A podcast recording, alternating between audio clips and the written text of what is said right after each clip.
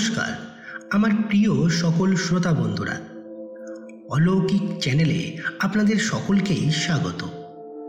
অলৌকিক চ্যানেলের আজকের গল্প, গৌতম বন্দ্যোপাধ্যায়ের কলমে সেই পোড়া গন্ধটা। তো গল্পে যাবার আগে আপনাদের কাছে একটা ছোট্ট অনুরোধ। যারা আমাদের চ্যানেলে নতুন গল্প শুনছেন অবশ্যই আমাদের চ্যানেলটা সাবস্ক্রাইব করে পাশে থাকা বেল আইকনটা প্রেস করে দেবেন। যাতে নতুন নতুন গল্পের আপডেট সবার আগে পৌঁছে যায় আপনার কাছে। তো আর দেরি নয়। শুরু করছি গৌতম বন্দ্যোপাধ্যায়ের কলমে। সে পোড়া গন্ধটা।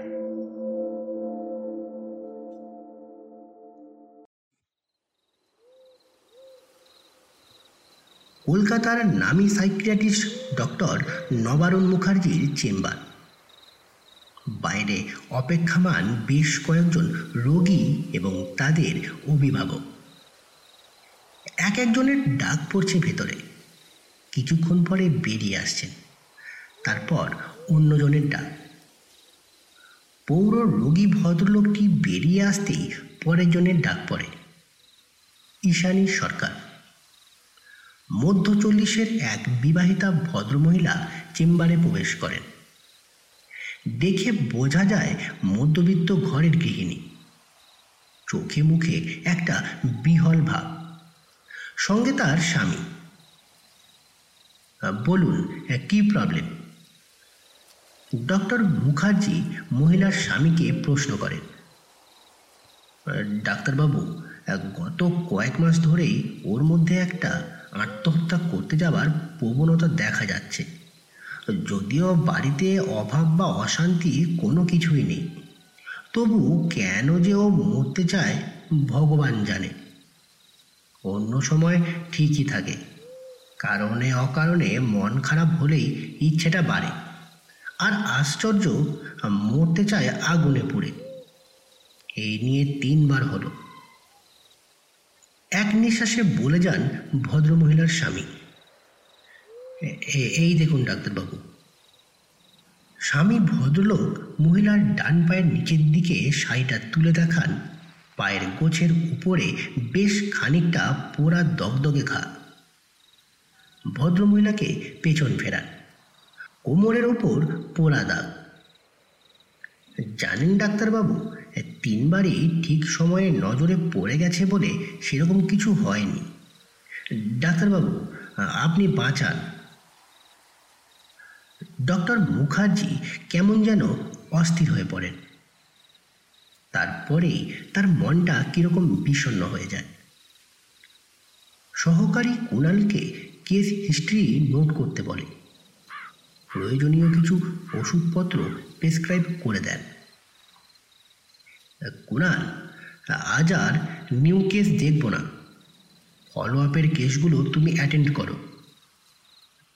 পাশের অ্যান্টি চেম্বারে এসে টিউবলাইটটা নিভিয়ে দিয়ে হালকা সবুজ আলোটা জেরে ডক্টর মুখার্জি একটা বেনসেন হেজেস ধরিয়ে আরাম কেদারায় বসে। মন চলে যায় উনিশ বছর আগে। মনে পড়ে অত্রিকে। তারই সহপাঠী। দুজনেই তখন মেডিকেল কলেজে সাইকিয়াট্রিস্ট নিয়ে পোস্ট গ্র্যাজুয়েট করছেন। কি প্রাণোচ্ছল ছিল অত্রি। খেলাধুলা কুইজ পড়াশোনা সবেতেই সেরা। ফর্সা, লম্বা স্টাউট চেহারা। এক মাথা কালো চুল। বুদ্ধিদীপ্ত দুই চোখ। স্যার, আপনার কি শরীর খারাপ? রোগী দেখা শেষ করে কুণাল ঘরে ঢুকে প্রশ্ন করে। ডক্টর মুখার্জির চিন্তার জাল ছিঁড়ে যায়। না না, আমি ঠিকই আছি। তাহলে কি স্যার, ওই পোড়া কেসটার কথা ভাবছেন? হ্যাঁ পোড়া কেস জানো কুণাল একটা অদ্ভুত ঘটনা আছে। পোড়া কেসকে কেন্দ্র করে। অদ্ভুত ঘটনা? হ্যাঁ এর ব্যাখ্যা আমি আজও পাইনি, আর অতৃত পেলই না। ডক্টর মুখার্জি বুকের মধ্যে জমে থাকা একটা প্রলম্বিত শ্বাস ছাড়েন। অত্রি? হ্যাঁ অত্রি হলো আমার ব্যাচমেট। আমরা একসঙ্গেই পিজিটি করছিলাম। অত্রি এরকমই একটা পড়ার প্রবণতার কেসে নিজেকে জড়িয়েছিল। মনস্তাত্ত্বিক দিক দিয়ে ব্যাপারটা দেখবে বলে। কেসটা ওর পড়ারই। ডক্টর মুখার্জি চুপ করে কয়েকটা টান দিয়ে সিগারেটটা অ্যাস্ট্রেতে নেভান। এক কেসটা কি হলো স্যার? কোনো উত্তর পাওয়া যায়নি। ওর ডায়েরিটা অসমাপ্ত থেকে গেছে। ডায়েরি? হ্যাঁ ডায়েরিটা আমি পুলিশের থেকে নিয়েছিলাম। পুলিশের ডিএসপি আমার স্কুলের সহপাঠী ছিল। তাই ডায়েরিটা পেতে আমার অসুবিধা হয়নি। ডক্টর মুখার্জি আর একটা সিগারেট ধরান। কুণাল অধৈর্য হয়ে ওঠে। আর ডায়েরিটা কোথায়, স্যার? পড়বে সেটা? ওই দেখো, আমার বুক ক্যাবিনেটে ডান দিকে। চামড়ার মলাট কুণাল ক্যাবিনেট থেকে ডায়েরিটা পেরে নিয়ে আসে। আগ্রহের সঙ্গে মলাট উল্টায়। ভিতরে নাম লেখা ডক্টর অত্রি রায় চৌধুরী। সম্বিত ফিরে স্যারের কথায়, যাও, বাড়ি নিয়ে গিয়ে পড়ো। কাল ফেরত দিয়ে দেবে। এখন চলো, বাড়ি যাওয়া যাক। ডক্টর মুখার্জি কুণালকে বাড়িতে নামিয়ে দিয়ে চলে যান। জামা কাপড় ছেড়ে এক কাপ চা নিয়ে কুণাল ধীরে সুস্থে বসে ডায়েরির পাতা উল্টায়। উনিশশো বিরাশি সালের ডায়েরি, মুক্তের মতো হাতের লেখা। ডক্টর রায়চৌধুরী শুধুমাত্র ভালো ছাত্রই ছিলেন না। লেখা পড়ে বোঝা যাচ্ছিল সাহিত্যের দিকে ঝুঁকলে উনি ভালো সাহিত্যিকও হতে পারতেন। অবশ্য ডায়েরির পাতায় কোনো তারিখ অনুসরণ করে লেখা হয়নি। পড়ে মনে হয় যেন একটা ছোট্ট গল্প লেখা হয়েছে।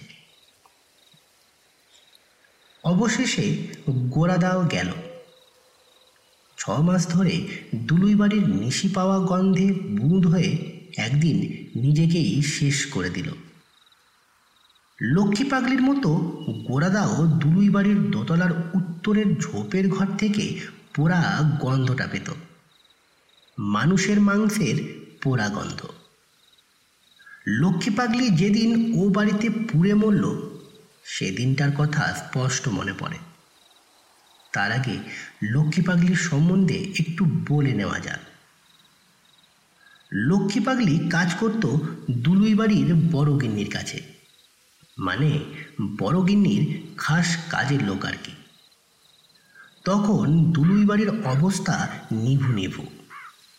বাড়ির বেশিরভাগ ঘরই সংস্কারের অভাবে ভেঙে পড়েছে। ভেঙে পড়া ঠাকুর দালান আজও জমিদার বাড়ির স্মৃতির ক্ষতচিহ্ন নিয়ে দাঁড়িয়ে আছে। সাবেকি তিন মহলা বাড়ি, মোটা মোটা চওড়া দেওয়াল, বিশাল বিশাল গোল গোল থাম। ঠাকুর দালান বা ঘর বারান্দার ছাদের দিকে তাকালে চোখে পড়ত মোটা মোটা লোহার বিমে কাঠের সারিবদ্ধ করিবর্গা। বাড়ির অবস্থা নিভু নিভু হলেও মালিকদের অবস্থা ছিল বিপরীত। বাড়ির তিন ছেলের মধ্যে মেজ আমেরিকায় অধ্যাপনা করছে। সেজ পুনায় থাকে। এঁতো হাওড়ার গলিতে তারা আসতে চায় না। শুধু বড় ছেলে সাবেকি মায়া ত্যাগ করে কোথাও যেতে রাজি নয়। ক্যানিং স্ট্রিটের কাঁচের ব্যবসা নিয়েই থাকেন। তা সেই বড় ছেলে শরদিন্দু শেখর থাকতেন দোতলার উত্তর পূর্ব কোণের দিকটায়। বয়স বছর পঞ্চান্ন। ছেলেপুলে ছিল না। তার স্ত্রী মানে বড় গিন্নি স্বামী অন্ত প্রাণ একদিন শরদিন্দু শেখর বাড়িরই অন্য ভেঙে পড়া অংশের তদারকি করতে গিয়ে মাথায় ছাদের চাঙর পড়ে মারা গেলেন। বড়গিন্নির চোখ থেকে এক ফোঁটাও জল বেরোতে কেউ দেখল না। উনি একদম শোকে পাথর। শ্মশান থেকে ফিরে আত্মীয় প্রতিবেশীরা দেখেন, দোতলার উত্তর পূর্ব কোণের ঘরে বড়গিন্নির স্থির পোড়া শরীরটা হাঁটুতে মাথা রেখে বসে আছে। চামড়াগুলো ঝলসে আলু পোড়ার মতো হয়ে রয়েছে। বিশ্রী একটা মাংস পোড়া গন্ধ বাতাসে। স্বামীর শোকে বড়গিন্নি আত্মহত্যা করেছেন বড়গিন্নির ওই বিভৎস রূপ দেখার পর থেকেই লক্ষ্মীর আস্তে আস্তে মাথা খারাপ হয়ে যেতে লাগল। বাল বিধবা লক্ষ্মী হঠাৎ লাল পাড় শাড়ি পরে দু হাতে একরাশ শাঁখা পরা শুরু করে দিল। ওই মৃত্যুপুরীতে সে একলাই থাকত।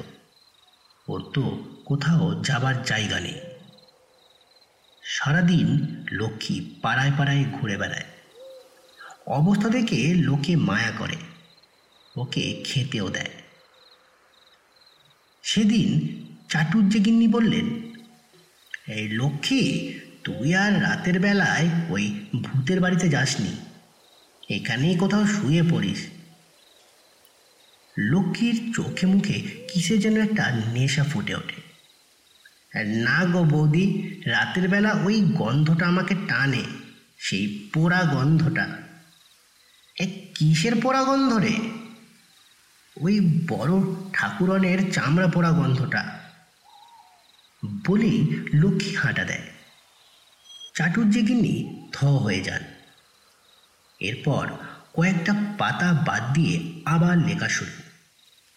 মাঝে কিছু কিছু সাংকেতিকভাবে মনস্তাত্ত্বিক বিশ্লেষণের চেষ্টা।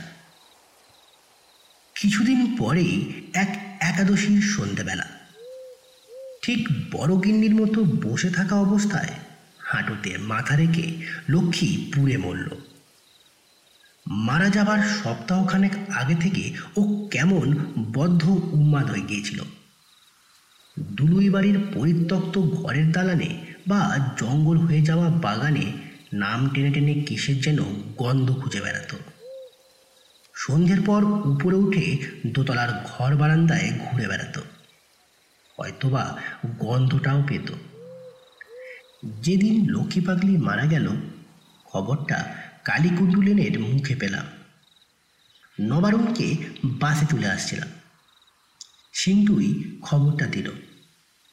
গিয়ে দেখি দুলুই বাড়ির গেটের সামনে বেশ ভালোই চটলা রাত প্রায় পৌনে নটা।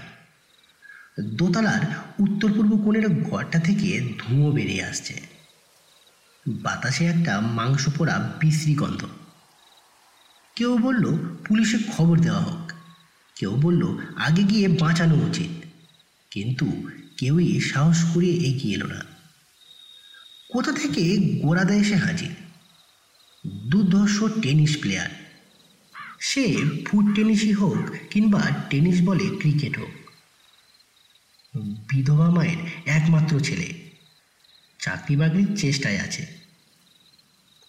সব শুনে দোতলার সিঁড়ির দিকে এগিয়ে চললাম আমরাও ওর পিছু পিছু দোতলায়। টর্চের আলোয় দেখা গেল কোণের ঘরের দরজাটা বন্ধ। ঠেলতেই খুলে গেল দরজাটা। চার পাঁচটা টর্চের আলোয় দেখা গেল আতপোড়া একটা নারী মূর্তি হাঁটুতে মুখ গুজে বসে আছে। ঘর ভর্তি মাংস পোড়া কটু গন্ধ। সাহসী লোকেদের সঙ্গে আমার মতো ডাক্তারও সিঁড়ির দিকে দুধদার করে ছুটলাম। আসলে গন্ধ এবং দৃশ্য দুটোই অসহ্য, অসহনীয়। এই দাঁড়া দাঁড়া! বলতে বলতে গোড়াদাও আমাদের পেছনে ছুটে এলো। বলল, তোমাদের কাউকে দরকার নেই। আমি গিয়ে ওকে নিয়ে আসছি। ও- নিশ্চয়ই লক্ষ্মীরই এখনও যদি বেঁচে থাকে রতনদার হাত থেকে টর্চটা ছিনিয়ে নিয়ে গোড়াদা ওই ঘরের দিকে ছুটল। আমরা হাঁ করে সিঁড়ির মুখে দাঁড়িয়ে রইলাম। মিনিট পাঁচেক পরে গোড়াদা ফিরে এলো। হাতে জ্বলন্ত টর্চ। রতনদার টর্চটা একটু ধুয়ে নিল। রক্ত টক্ত লেগে গেছে। লক্ষ্মীদি আর বেঁচে নেই। একেবারে কাঠ হয়ে গেছে। সবাই মিলে নিচে নেমে আসার পর গোড়াদাকে জিজ্ঞেস করে জানা গেল। গোড়াদা ঘরে ঢুকে প্রথমে জ্বলন্ত অবস্থাতেই টর্চটাকে মাটিতে রাখে। তারপর লক্ষ্মীকে পাঁজা খোলা করে তুলতে যায়। ওর হাতে লক্ষ্মীর নিতর দেহ থেকে কিছু পোড়া মাংস উঠে আসে। সেই মুহূর্তে হঠাৎই টর্চটাও নেমে যায়। গোড়াদা বুঝতে পারে লক্ষ্মী মারা গেছে। তারপর হাতড়ে হাতড়ে টর্চটা খুঁজে দু চারবার নাড়ানাড়ি করতেই আবার সেটা জ্বলে যায়। রতন দাস স্বীকার করল টর্চটা মাঝে মাঝে বিগড়ে যায়। আবার কয়েক পাতা বাদ, দুর্বোধ্য কিছু ইংরেজি শব্দ, আঁকি বুকি। মাস কয়েক পরে দেখা গেল গোড়াদা কীরকম যেন খ্যাপাটে মতো হয়ে যাচ্ছে। প্রায়ই দুলুই বাড়ির আনাচে কানাচে ঘুরে বেড়ায়। ইদানিং গাঁজা ধরেছে। সন্ধ্যা হলেই গাঁজার সরঞ্জাম নিয়ে দুলুই বাড়িতে ঢুকে পড়ে। যখন গাঁজার কলকেতে দাউ দাউ করে আগুনের ফুলকি ওঠে, কেমন যেন অদ্ভুত একটা পোড়া পোড়া গন্ধ ছড়ায়। আমি মাঝে মধ্যে গুলিয়ে ফেলি, এটাই কি লক্ষ্মী পাগলির পোড়া গন্ধ, নাকি গাঁজার গন্ধ? কিছুদিন বাদে গোড়াদা দুলুই বাড়িতে পাকাপাকি আস্তানা গাড়ল। পাড়ার লোকে কত বোঝালো। ওর বিধবা মা কেঁদে কেঁদে চোখ ফোলালো। মারা যাবার কয়েকদিন আগে লক্ষ্মী পাগলির মতো গোড়াদাও দুলুই বাড়ির চৌহদ্দির মধ্যে নাক টেনে টেনে কিসের যেন গন্ধ খুঁজে বেড়ায়। সন্ধ্যের পর দোতলায় উঠে ঘরে বারান্দায় উদ্দেশ্যহীনভাবে ঘুরে বেড়ায়। আমার কলেজে যাবার বা ফেরার পথ দুলুই বাড়ির পাশ দিয়ে ইদানিং ওই বাড়ির পাশ দিয়ে গেলেই আমার চলার গতিটা কীরকম যেন স্লথ হয়ে যায়। নাকে আসে অদ্ভুত এক পোড়া পোড়া কটু গন্ধ। হয়তোবা গোড়াদার গাঁজার গন্ধ অথবা লক্ষ্মী পাগলির পোড়া মাংসর। কিছু কিছু গন্ধ আছে। অনেকের খারাপ লাগলেও আমার বেশ ভালো লাগে। যেমন পেট্রোলের গন্ধ, কেরোসিনের গন্ধ, অ্যামোনিয়াম গন্ধ বেশ মিষ্টি, বেশ ঝাঁঝালো। নাক সরিয়ে নি আবার গন্ধ শুকি। দুলুই বাড়ির পোড়া গন্ধটাও আমাকে ঠিক ওই রকম আবেশ দিত। এক ঝাঁঝালো আকর্ষণ বিকর্ষণের দড়ি টানাটানি খেলা। মহাজাগতিক নির্দিষ্ট আবর্তনের নিয়মের মতো এক একাদশীর সন্ধ্যাবেলা দোতলার উত্তর পূর্বের ঘর থেকে আবার ধোঁয়া। আবার পোড়া মাংসের সেই গন্ধ। যথারীতি দু হাঁটুতে মাথা রেখে পূর্ব নির্দিষ্ট মৃত্যুর ভঙ্গিমায় গোড়াদা আবার বেশ কয়েক পাতা বাদ, অজস্র আঁকি বুকি। গোড়াদা মারা যাবার পর প্রায় এক মাস কেটে গেছে। কলেজে যাতায়াতের পথে দলুই বাড়ির মরচে পড়া গেটের লোহার গড়াত পেরিয়ে গন্ধটা রোজই আমাকে ছুঁয়ে যায়। সেটা মাংস পোড়া না গাঁজার গন্ধ, ঠিক তফাত করতে পারি না। গন্ধটা আমাকে ভীষণ টানে। লোকলজ্জার ভয়ে রাত্রির দিকে বা ভোরবেলা চুপি চুপি গিয়ে গন্ধটা একবার শোঁকা চাই আমার। ব্যাপারটা কাউকে বলতেও পারছি না, যদি হাসাহাসি করে। দলুই বাড়ির বাগানের বিচুটির গন্ধ, পরিত্যক্ত ঘরের সোদা গন্ধ আর হালকা পোড়া গন্ধের আবেশে সত্যি একটা মাদকতা আছে।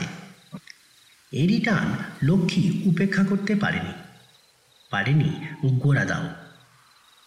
কোনো রকম মন্তব্য ছাড়াই দু চার পাতা বাদ। আর তিন দিন পরেই দোল পূর্ণিমা। কাল বন্ধুদের সঙ্গে ঘাটশিলা বেড়াতে যাবার কথা। গন্ধটা যেন ভীষণই টানছে। ঘাটশিলা যাবার আগে আঁশ মিটিয়ে গন্ধটাকে শুঁকে নেব আর। আজই খুঁজব গন্ধের উৎস। একতলার ঘর তন্ন তন্ন করে খুঁজলাম। গন্ধ তো নেই, পেছনের দালানেও নেই। মনে হচ্ছে গন্ধটা সিঁড়ির দিক থেকেই আসছে। এখানেই ডায়েরি শেষ। ঘড়িতে রাত সোয়া এগারোটা।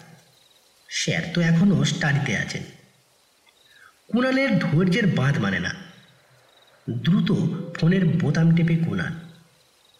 ওদিকে ভারী গলা শোনা যায়। "আহ, হ্যালো স্যার অত্রি রায়চৌধুরীর এরপর কি হলো?